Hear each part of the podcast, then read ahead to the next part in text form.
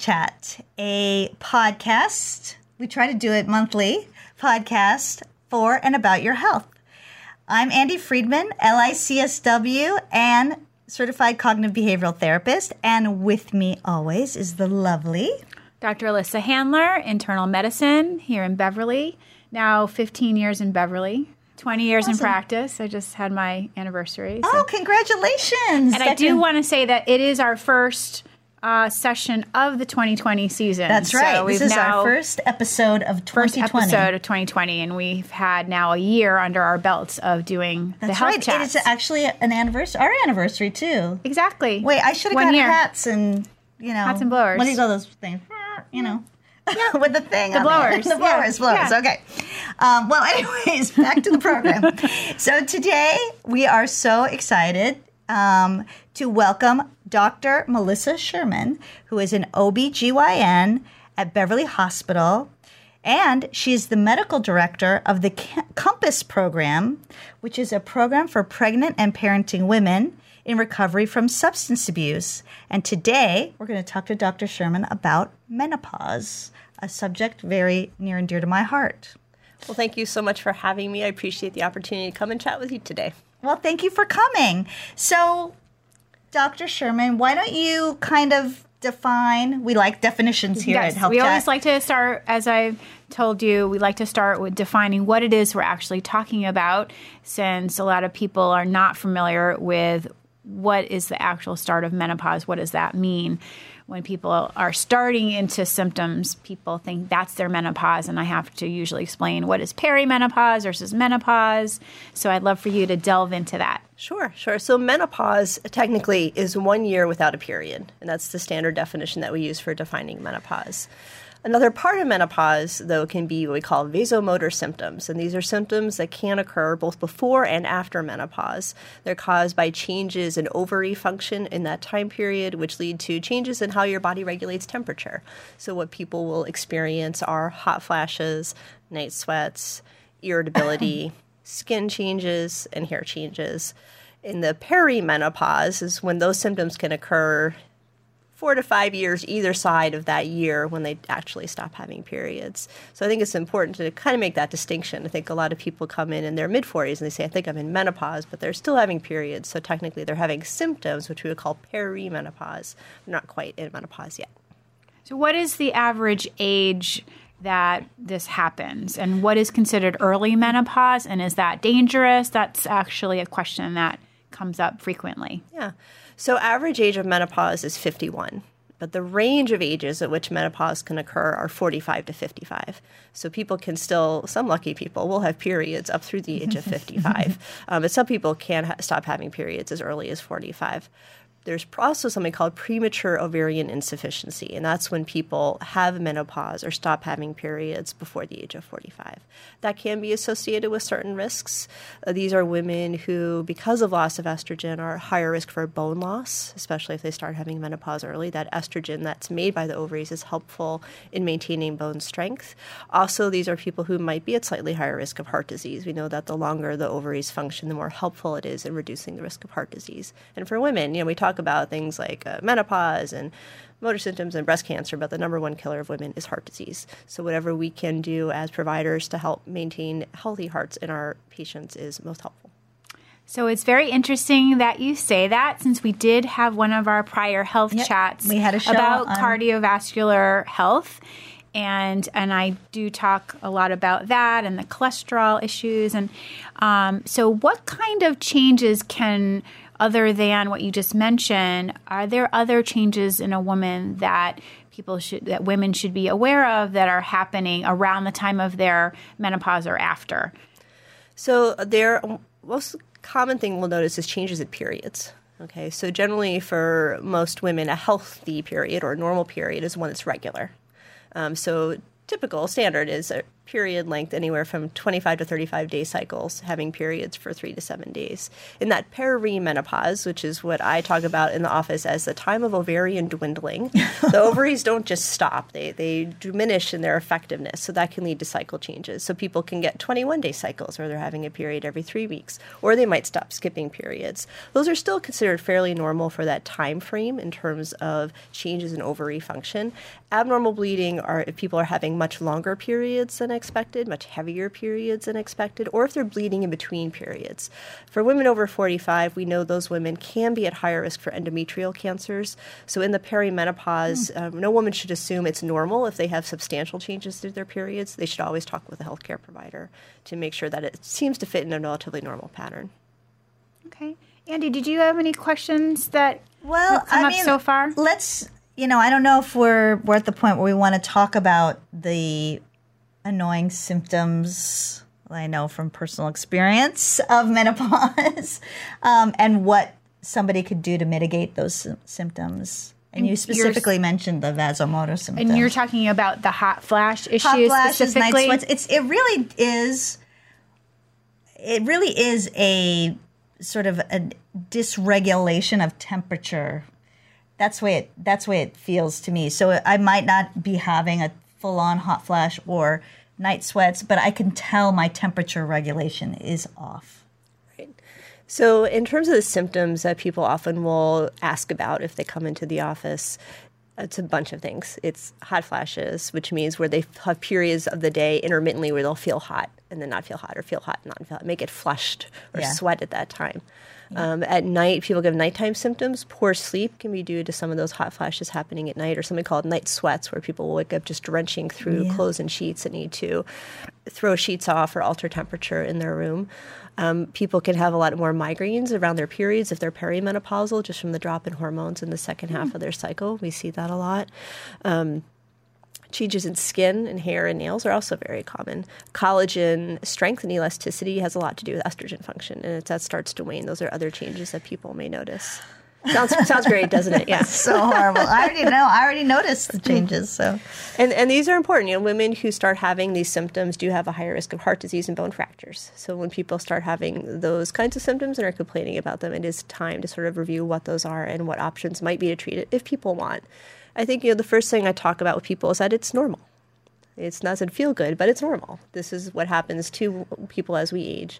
Some people will sail through the menopause, stop having periods, and not have many symptoms. And some people will have a ton of symptoms starting five years before they go into menopause. The question is, how are those symptoms affecting their quality of life? Because if they are significantly affecting work life, parenting life, sleep, it is reasonable to talk about options to address them but with anyone, always the first option is you don't have to treat it. They're not bothering you too much. If you're not having significant symptoms, then it, it's normal. But you know, if you check and see how you're doing in three months, six months, nine months, call if you have any concerns. Well, and and also osteoporosis being or bone loss, as you said, being one of those symptoms. We told, we mm-hmm. also had a really great. We talked about osteoporosis. We talked about osteoporosis, and, and I learned that estrogen is really important. Are, yes, yeah. bones are very estrogen sensitive. Yeah. We talked about already in a whole program about making sure you get enough vitamin D and calcium, especially around the peri- perimenopausal period when there's a big fluctuation. That's when the bones, as I understand, are most at risk. And so we've talked about that. And and question that comes up frequently in my practice is how long can I expect to have these symptoms once I stop my period? Question. So what what would you counsel somebody about that? Um, so the range studied is six to twelve years. Mm-hmm. That's that's average. Yeah. So, and so, some people it never goes away. Isn't right. that correct? There can be people in their seventies and eighties who may continue to have symptoms even well past menopause. Yeah, and, and what can one do? You know, I always give lifestyle suggestions. So, so we're talking about the non-hormonal treatments right now. Of right. so uh, because there's sort of a, a tree in my head where if someone's not miserable, we talk about lifestyle things they can do. If someone's miserable, then we move on to maybe a medical treatment discussion. So right now we're talking just to define. We're talking about the non-medical treatments of of vasomotor symptoms or other symptoms in the body around the menopause or postmenopausal. So, what kinds of things would you recommend? So, there are a lot of things that people can do that are not hormonal. Part of it is exercise. Exercise has been shown to be helpful in maintaining a healthy weight, can definitely help with sleep um, and some symptoms wearing layers of clothing, especially loose fitting, well ventilated clothing, all those natural fibers and cottons that you can take on or off if you need to. Carrying fans if people need to Oh wait, I can have be to done. sh- yep, I got Yep. my I got my Spanish fan. I never oh, leave you're a home fan. without You're it. a fan. There you go. I never leave home yeah, without you it. can carry a Spanish It- fan if that let me tell you, the Spanish women, they know. They know. They got know. the fan. They know. They do. Um, so, in terms of other things that have been studied, acupuncture, yoga have been studied. They don't, in the study, seem to be particularly effective, but I think there's no harm in trying those things. I think yoga can be very helpful, especially for strength, and strength is important in helping reduce risk of fractures. So, it's not unreasonable to try that. And acupuncture is a really minimally invasive and can be effective for some people, though in the studies it hasn't been uh, shown to be particularly helpful or effective for symptoms. I think we can honestly say that exercise is good for every. Yes, we've thing. talked about that. Yeah. and um, limiting alcohol and caffeine, as I understand, can make your symptom. We actually, you had said both of those make the vasomotor symptoms worse if you're consuming alcohol and caffeine, which also affects your bone health, which wraps into other things we talked about in the program alcohol. I did a whole program on alcohol. did a whole so this is interesting that it connects a lot to the prior program So please listen to osteoporosis talk, alcohol talk, Right. and um, cardiovascular, Cardiovascular health. talk, yep. So, Dr. Sherman, I also was interested in your view of supplements, herbal supplements, because we used to recommend black cohosh all the time, and I feel like that's fallen out of favor or maybe not as helpful. What's your discussion on that? Yeah. So, you know, two other behavioral things to think about. Cognitive behavioral therapy has been shown to work. Ah, there you So go. I just want to do a plug here for my Hello. therapist here. Um, me. and hypnosis. So that, Really? that, there's some evidence that doing a few sessions of hypnosis might help. So a couple of other things out there that are That not with the- the that the may help with vasomotor symptoms. Huh, I'll have Yeah. to look that up. Now let's move into herbal remedies. So the big thing to know about herbal remedies is their manufacture is not regulated. Right. So the challenge I think is, is that may say you're getting black cohosh or dong quai or something no else. idea. Um, it make it's usually garlic in most of Wow. these when they've studied them, or or it might not be the right part of the plant that actually has the effect. So that's the limitation I think of using dietary supplements is that you don't have don't have a great standardization of the process. Right. To that will show you the manufacturer. So all of the studies looking at all these herbs, and I have a whole list of them here. It's dong donkai, it is soy, um, evening primrose oil, black cohosh, kriya, wild yam, um, flaxseed oil, ginseng, omega 3, pine bark, vitamin E, all these mixtures. In all the studies, the placebo effect was about equivalent to the Everything. treatment effect. Right. So it's hard to say in that case that something is better than placebo. So when people do ask about them, um, that's what I talk about is that a we don't have control over the manufacturer, so it's hard to know exactly what you're getting. For Dong quai especially, there could be risks to that. People have gone to liver failure from getting the wrong part of the plants and some of those the traditional um, herbal medications. Um, number two, you might have a thirty percent effect. Why not try it? I mean, Yeah, it's, right. it's equivalent to the placebo rate. Right, There, there, there probably is not a harm in trying it. Yeah. The interesting thing about soy um, that I learned, I was reading up a little bit for the show, was that soy, when it is digested, can produce a non-steroidal estrogen, which is where there may be a benefit. But in North America, only 30% of people have the right digestive system to make that happen. So there are cultures where people use soy a lot to Yeah. treat menopausal symptoms, but in those cultures, they, they can digest it correctly. Do we have any idea can't- what those cultures are? I guess it's not a So European. East Asia is Yeah. often where, where people use a lot of soy and have Yeah. that in their diet, and there may be benefits. But in, in North America, at least only 30% of women can metabolize it to have any effect. So Hmm. that's where the soy option kind of falls out for a lot of people. When we say soy, how much soy are we talking about? Are we talking about just like soy milk or Right, this is soy that you're eating in your um, your tofu, your soy milk, adding so it into your diet. Quite a bit of soy. I mean, you, people can still it still may have just nutritional benefit overall, but in serv- terms of specifically having the benefit of producing an estrogen-like effect, that is something that's limited. And see, we sort of stopped doing soy because we heard that it has, because of the phytoestrogens, has this breast cancer risk or whatever. So they may not even be able to get the estrogen out of it, so it, it it's benign. Right, unless, Right, unless you are a metabolizer who Right, can produce so, that estrogen-like right, effect. Um, is there any data on the mental health aspects of going through menopause or losing estrogen? Yeah, absolutely. I think um, irritability and mood changes are really, really common in women going going through that perimenopause. And that's probably one of the big reasons people come in the office seeking treatment of some kind. They notice, especially before menopause, there's like there's two weeks a month that I just can't function, or Right. I'm really irritable at work, or I'm really harsh on my kids, and I really don't like that about myself. And how can I change that? And then certainly with sleep disruption, and then with the more hot flashes, night sweats after the change of menopause, people still have some ongoing concerns. But there are a lot of good th- good studies showing there are effective things that are not hormones that can be helpful. Um, all of these are generally in, in the class of what we call selective serotonin reuptake inhibitors. So these are medications that, taken over time, and it usually takes a few weeks for them to be effective, will raise levels in the brain called serotonin. Serotonin is a neurotransmitter that is what helps us feel good, right? So sort of like I call it, it's sort of like leveling that playing field. It takes away those extremes that people are going through by providing the brain a happier pathway. Um, so there are many different ones that have been tested. Um, things like Paxil, Prozac have been tried. Effexor is one that may be particularly helpful in treating those symptoms, but a lot of insurances won't cover it until you've tried other things like the Paxil or Prozac first. Um, those are very helpful. Gabapentin is something else that has been studied that can be effective. Um, with that medication, it's most commonly studied for the night sweats and for sleep. Um, it is a nerve modulator, um, but taken at night can help a lot with the overnight symptoms. So sometimes if people come in, they say, What's about. bothering me the most is the night sweats and um, my poor sleep. I said, Well, if you don't want a hormonal approach, here's something you could try. Um, a caution with gabapentin is it can be sedating. So if people are taking it for sleep, you know, taking it before bedtime, and maybe the fir- when they're trying it out first, not taking it at a time when they have to get up at five in the morning and drive right away, Yeah. and just see how it affects them. But that's something that can be titrated, and and Mm-hmm. I'm sure that I'm sure in your practice you probably people who take it for pain in a more chronic basis. Yeah. It can be used two or three times a day um, for people who are having round the clock symptoms and titrated up. The other thing that can help with nighttime is clonidine. Clonidine is kind of an old school blood pressure medication, um, but it is something that can help with nighttime symptoms and sleep. So those of, of the non-hormonal options, those are typically things we prescribe. Something from the class of the SSRIs, which can help a lot with mood and can also help with the hot flashes as well. Um, for nighttime symptoms, that gabapentin or the clonidine.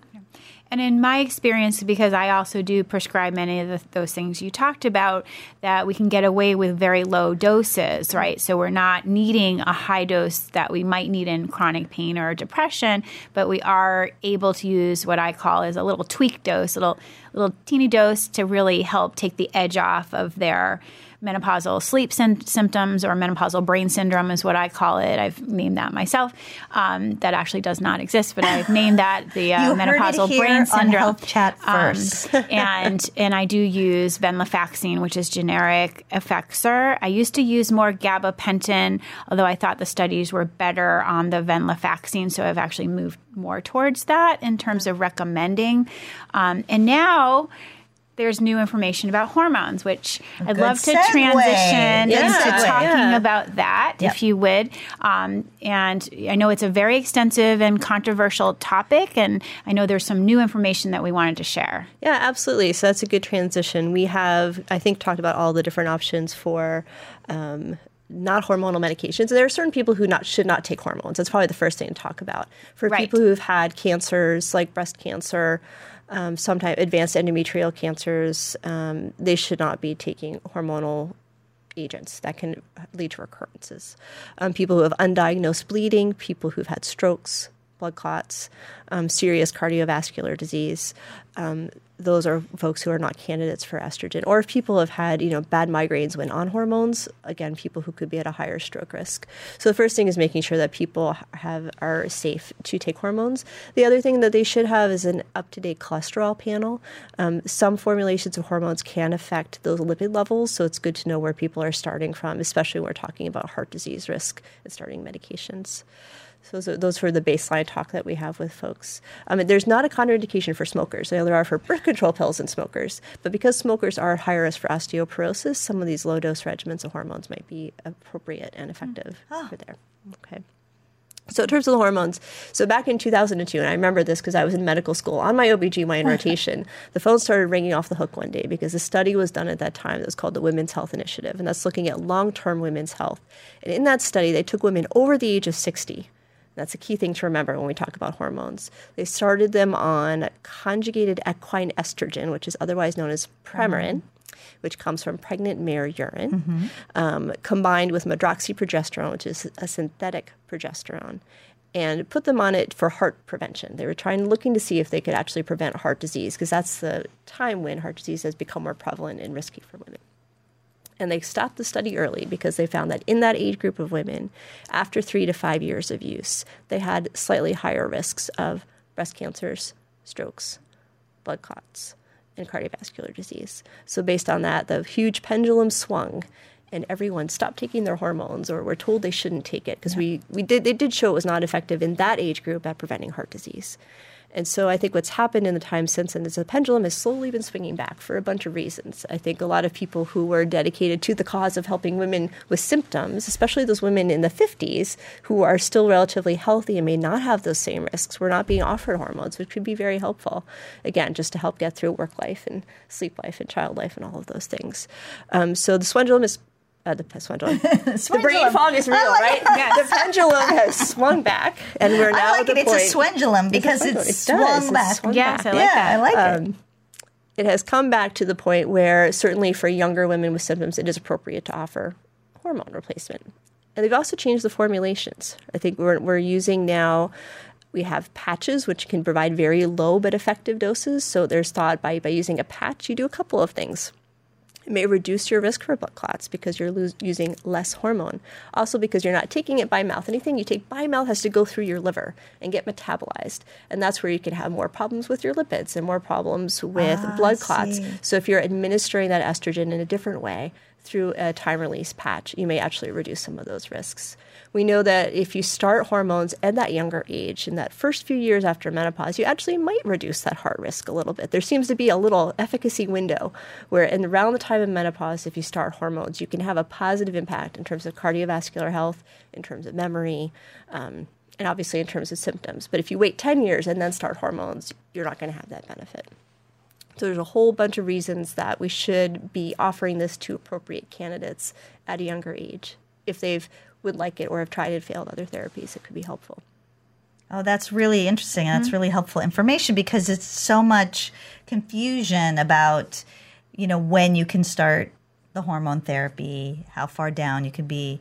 And we even talked about how do you consider whether you're in menopause or not. I mean, you can start having symptoms before you stop having your periods. So. I think it's a little trickier sometimes when people are still having periods Yeah. because you need to manage those as well. Right. Um, but you know, again, since that study had come out, we've had higher use of what we call IUDs or intrauterine devices. They have a carry a progesterone called levonorgestrel. Right. Um, we can place those. They're effective for five to seven years. Uh, you can use that with a low dose estrogen patch, and that can be very effective in that perimenopause. It might help manage the periods that are people are having difficulty with, and it may also address some of those vasomotor symptoms. Um, IUDs can be used. I should say right here the reason we need progesterone is if women still have a uterus, they cannot take estrogen by itself. right. If you take estrogen by Yes. itself and you have a uterus, you can get endometrial cancer. The uterus needs a balance. It needs Right. both. Um, estrogen will promote growth of lining, and progesterone will what we call mature it. So you need both of those things to keep the uterus safe in the menopause. Um, so that's why the combination is what we offer to all women. For women who've had a hysterectomy for other reasons, they don't have to take the progesterone, unless they had really severe endometriosis. Um, if so they, the endometrial lining could be up in the fallopian. because then they have endometrial lining all over their abdomen. So if you only give them Oh. estrogen, then they could have more pain and problems. Ah, Those I are people who should also probably have a progesterone added. And the type of progesterone you, you use may be important as well.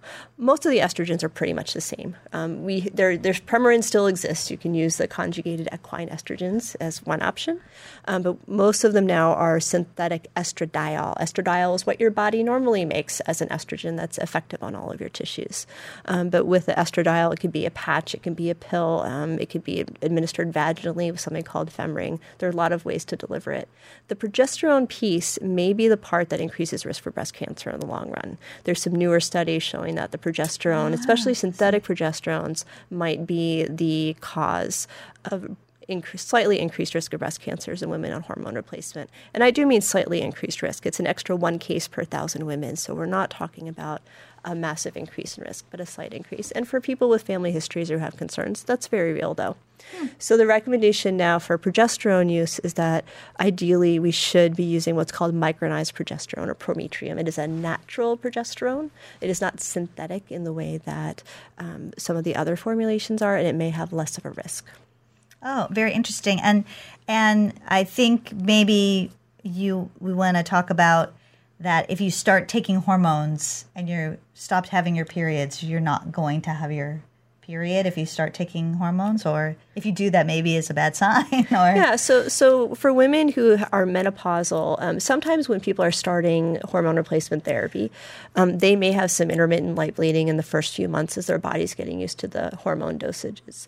If people are having bleeding after six months of use that it has to be evaluated. Usually we would check an ultrasound or do a biopsy of the endometrial lining um, just to ensure that there aren't any concerns. And that might be a an indication that they're on too high of a dose or yeah, or maybe you need a maybe you need a- a, out of balance a higher dose of progesterone to Yeah. balance the effect of the estrogen. Yeah yeah. And we talked a little bit about how exercise is helpful. And of course exercise you know i love to talk about exercise but also diet. And is there any foods that are contraindicated or any foods that might help? Other than we talked a little bit about soy but Not specifically. I think I think more of the research is on foods that don't help. I think you've talked covered that already Right, in terms yeah, of yeah, yeah. talking about alcohol, Right. um, and caffeine or things that can affect bone density and can worsen hot flashes. So usually it's avoiding those kinds of foods, and and if I think for as for all walks of life, more of a plant based diet. yeah um, uh, for everything, for everything. right for everything but there's nothing in particular that um, okay One of the things that you uh, came up during our dis- pre-discussion was you. Um, I just want to make sure we cover the bioidentical formulations, and that it was actually new information to me that the bioidentical hormones have equal risk to uh, hormone replacement as as the standard hormone replacement that we talk about. So, can you speak to that a little bit? Yeah, so in the wake of the Women's Health Initiative um, study results that happened in 2002, bioidentical hormones appeared. I think it was a response to that for women who still wanted hormones, but they wanted something that was safer. I put that in little Or air more quotes. natural, more Or- or natural more is natural. what Right. people are thinking. And, and there were um, certain celebrities um, who really promoted that as a way to feel young at an older age and, and, and had a lot, got a lot of press. Um, my, bioidentical hormones are hormones that are made at a compounding pharmacy. This is a specialty pharmacy that will make a specific mixture, usually based on an interview and assessment the way that a lot of these pharmacists will evaluate people is to do salivary hormone testing or ask for blood hormone testing, and and that is not shown to be very accurate. Okay, so we when we are treating symptoms, we're treating people with the intent of reducing or eliminating symptoms. You don't need to measure levels to do that. Your your mark of how successful you're being is how the patient feels. Okay. We're not che- when they're checking levels in the bioidentical sense. They're trying to see if they're giving the person enough to achieve a certain blood level. Okay, um, and there could be risks to that. I think for women who take bioidentical hormones that are dosed too high, again, higher hormone level could mean higher risk of blood clots or strokes, or unscheduled bleeding, or risk of breast, those breast and endometrial cancers. So, um, important thing for people to know, I think, about bioidentical hormones is the way that hormones work in our body is like a lock and a key mechanism, right? The hormone is a key that unlocks an action to help you feel better. It doesn't matter where the key gets made, right?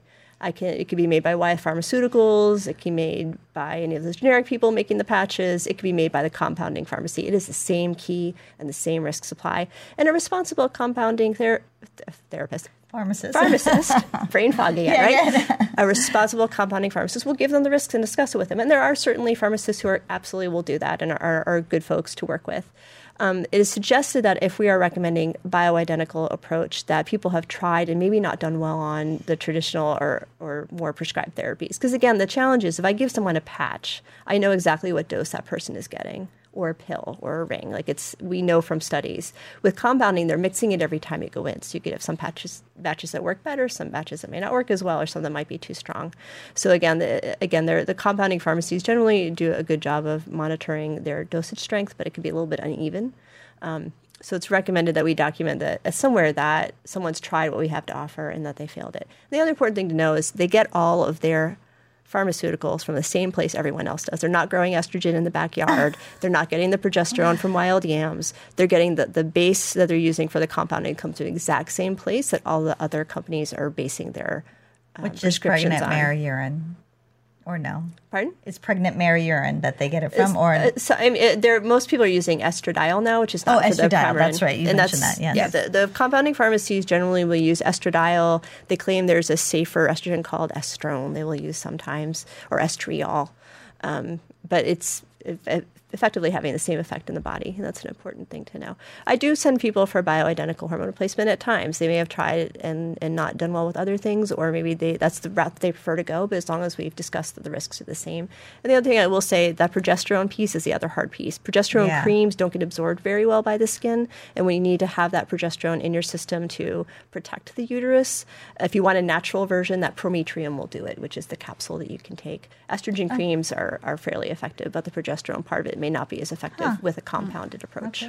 So I have one more question about hormone treatment and is there an age where we're supposed to stop? Because I have women that have been on their hormones and they come in and they're 62 years old, let's say. And I do worry about their cardiovascular risk after 60 of being on their hormones. So what what should I tell my patient? So, uh, the guidelines for the North American Menopause Society, which are freely accessible to anyone who wants to read them, is there is no hard stop for menopause treatment.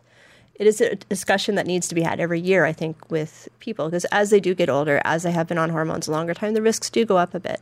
But a lot of people at 62 are still teaching, working in their lives, and they're terrified terrified of, of what the effect might be if they went off the hormones. Because over half of people who stop hormone replacement therapy will resume symptoms. So I think that's just the time to have a heart to heart conversation. What do you what do you want to do? Do you understand what the risks are? Has anything new developed in terms of diabetes, high blood pressure, other things that might make it unsafe to continue? Um, but as long as we've had that conversation, if people are healthy and wish to continue, um, I'm happy to continue them. And then when they when they reach retirement age or 65 and stop work, then so let's talk about it at Okay. that point where you may not So there is an age at which you would say it sounds reasonable, it should be stopped. I think after 65, it's definitely Okay. important to have the Good conversation. But again, if, if people feel well on it and don't have contraindications and, and have a good understanding of the risks and benefits of continuing it, I think it's fine too. Great, thank you so much. And now we wanted to get to our Right. most favorite topic, Yes. which is actually the vaginal effects of menopause. Yes. And right now it seems to be that there's more than one option. Um, and I was wondering if you could speak to that, maybe just five minutes about how would you counsel someone on treatments of vaginal estrogen? Is it safe? And what are the risks and benefits of that? Yeah, so one of the common symptoms of menopause is vaginal dryness or painful sex. And there are a lot of women out there who may not have a lot of the hot flashes, night sweats, or more systemic things, but only have vaginal dryness. And that's the main question or concern they have when they come to the office. So, as we talked about earlier, estrogen is important in helping keep collagen effective. Collagen is the stretchy stuff in our skin, um, and in the vagina, that is important for elasticity. And that's what people lose with that thinning out or atrophy that happens after menopause. So there are you, again you can try you don't think you have to treat. You can try over the counter regimens though a lot of those have multiple ingredients which could be super irritating in, at, in the setting of atrophy. But there are some decent ones. There is replens i think is a common over the counter vaginal moisturizer and that is appropriate to use. Um, natural oils are fine to use in the vagina. Um, olive oil coconut oil good lubricants for intercourse too.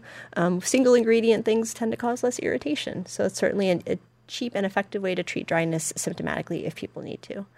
Nothing works better than estrogen, though, unfortunately, um, in terms of helping re- restore some of that elasticity, which leads to comfort. Um, there are a lot of ways that can be administered, but all these are very, very low dose. They are not things that need, you do not need to take a progesterone with that estrogen if you're just using a topical vaginal preparation. Um, the classic things that are out there are usually creams, which comes with an applicator like you might see with yeast treatment. The tablets that are out there don't tend to work very well. Um, they've they've Nope, studied they them, and, and I think well. for women who actually dissolve the tablets, it can work well. But some women just don't dissolve it; they don't have enough moisture in that dry area to actually have that top tablet be absorbed to Well, be that effective. makes a lot of sense to me. Yes. yeah. So some they're more convenient, they're less messy than a cream, but they may not be as effective. It There- comes with an applicator. Each one comes with an applicator, so you wouldn't know that you needed to moisturize when using that. Right. um, there are some newer things out there on the market. Um, there is Imvexxy, which is a, it's another vaginal estrogen. I think it's a, it's a lower dose. We know when we first started offering the vaginal estrogen pills, um, I think it was like 20 micrograms. We've gone down to 10, and the Imvexxy is now a 7.5. So it's an ultra low dose, So again, for people who don't need as much. There is Estring, which is a flexible ring that you place once every three months into the vagina. Um, it's a very low dose, not to be confused with the Femring, which is more for treating That's the whole the pro- system. that's the progesterone. That's estrogen. oh, it's estrogen. The femring is estrogen too. The Femring is okay. estrogen too. All right, understood. Excuse me. Um, but the Estring and the creams are probably the most effective. And it can be helpful for some urinary symptoms too. I think a lot of people are starting to have more stress urinary incontinence um, and urge incontinence in the perimenopause. Again, loss of that collagen and those support structures in the vagina can can um, affect urinary symptoms. It won't fix incontinence, but it can help support the bladder neck, is what we call it. That's where the pee comes out in the vagina. Um, so estrogen will help uh, with some blood flow to that area and help with some of that elasticity and strength, which can be an effective way to address some symptoms. Well, that is that is extremely helpful information, and I don't think the average woman understands that there's these options for that. So I really appreciate that. And we do um, want, as having this discussion with most of our topics, is we want to encourage people and women to bring them up with their physician, even if the physician isn't comfortable enough to ask them, how is sex going? What's going on in your vagina? Like, these are important questions that I myself have now been asking more people because they are important and they affect our health, not just for cosmetic reasons, but for urinary health, cardiovascular health. These are all really important health questions health. that exactly we need to have these discussions with our patients and encourage people to bring them up with their physicians um, if if the physician hasn't already brought it up with them. which is which is why we're doing this podcast to get the information out there that is so desperately Right. needed. And there's a lot of fear and misinformation um, out about hormone treatment and um, everything we're talking about. So I appreciate that you're trying to educate us about that. I have to say that I, I learned a lot eh, today that I was had my own fears and stuff about the hormone treatment or what's appropriate, who's a candidate, who's not a candidate, and I didn't even think to bring it up with my doctor. So, thank you so much. Great. well, Thank thanks you for so having me today. It was Yeah, great to talk with you. That was with you. great. Thanks, Melissa. So- Dr. Sherman. Yes, so I like we're all friends here. Yeah. I like to to thank our guest, Dr. Melissa Sherman, for coming here and talking to us about this very important topic. Um, and I also like to thank my co-host Dr. Alyssa Handler, uh, internal medicine as usual, along with Andy Friedman, certified cognitive behavioral therapist and licensed independent clinical social worker. This has been Health Chat. Thank you for joining us and stay tuned for our next topic.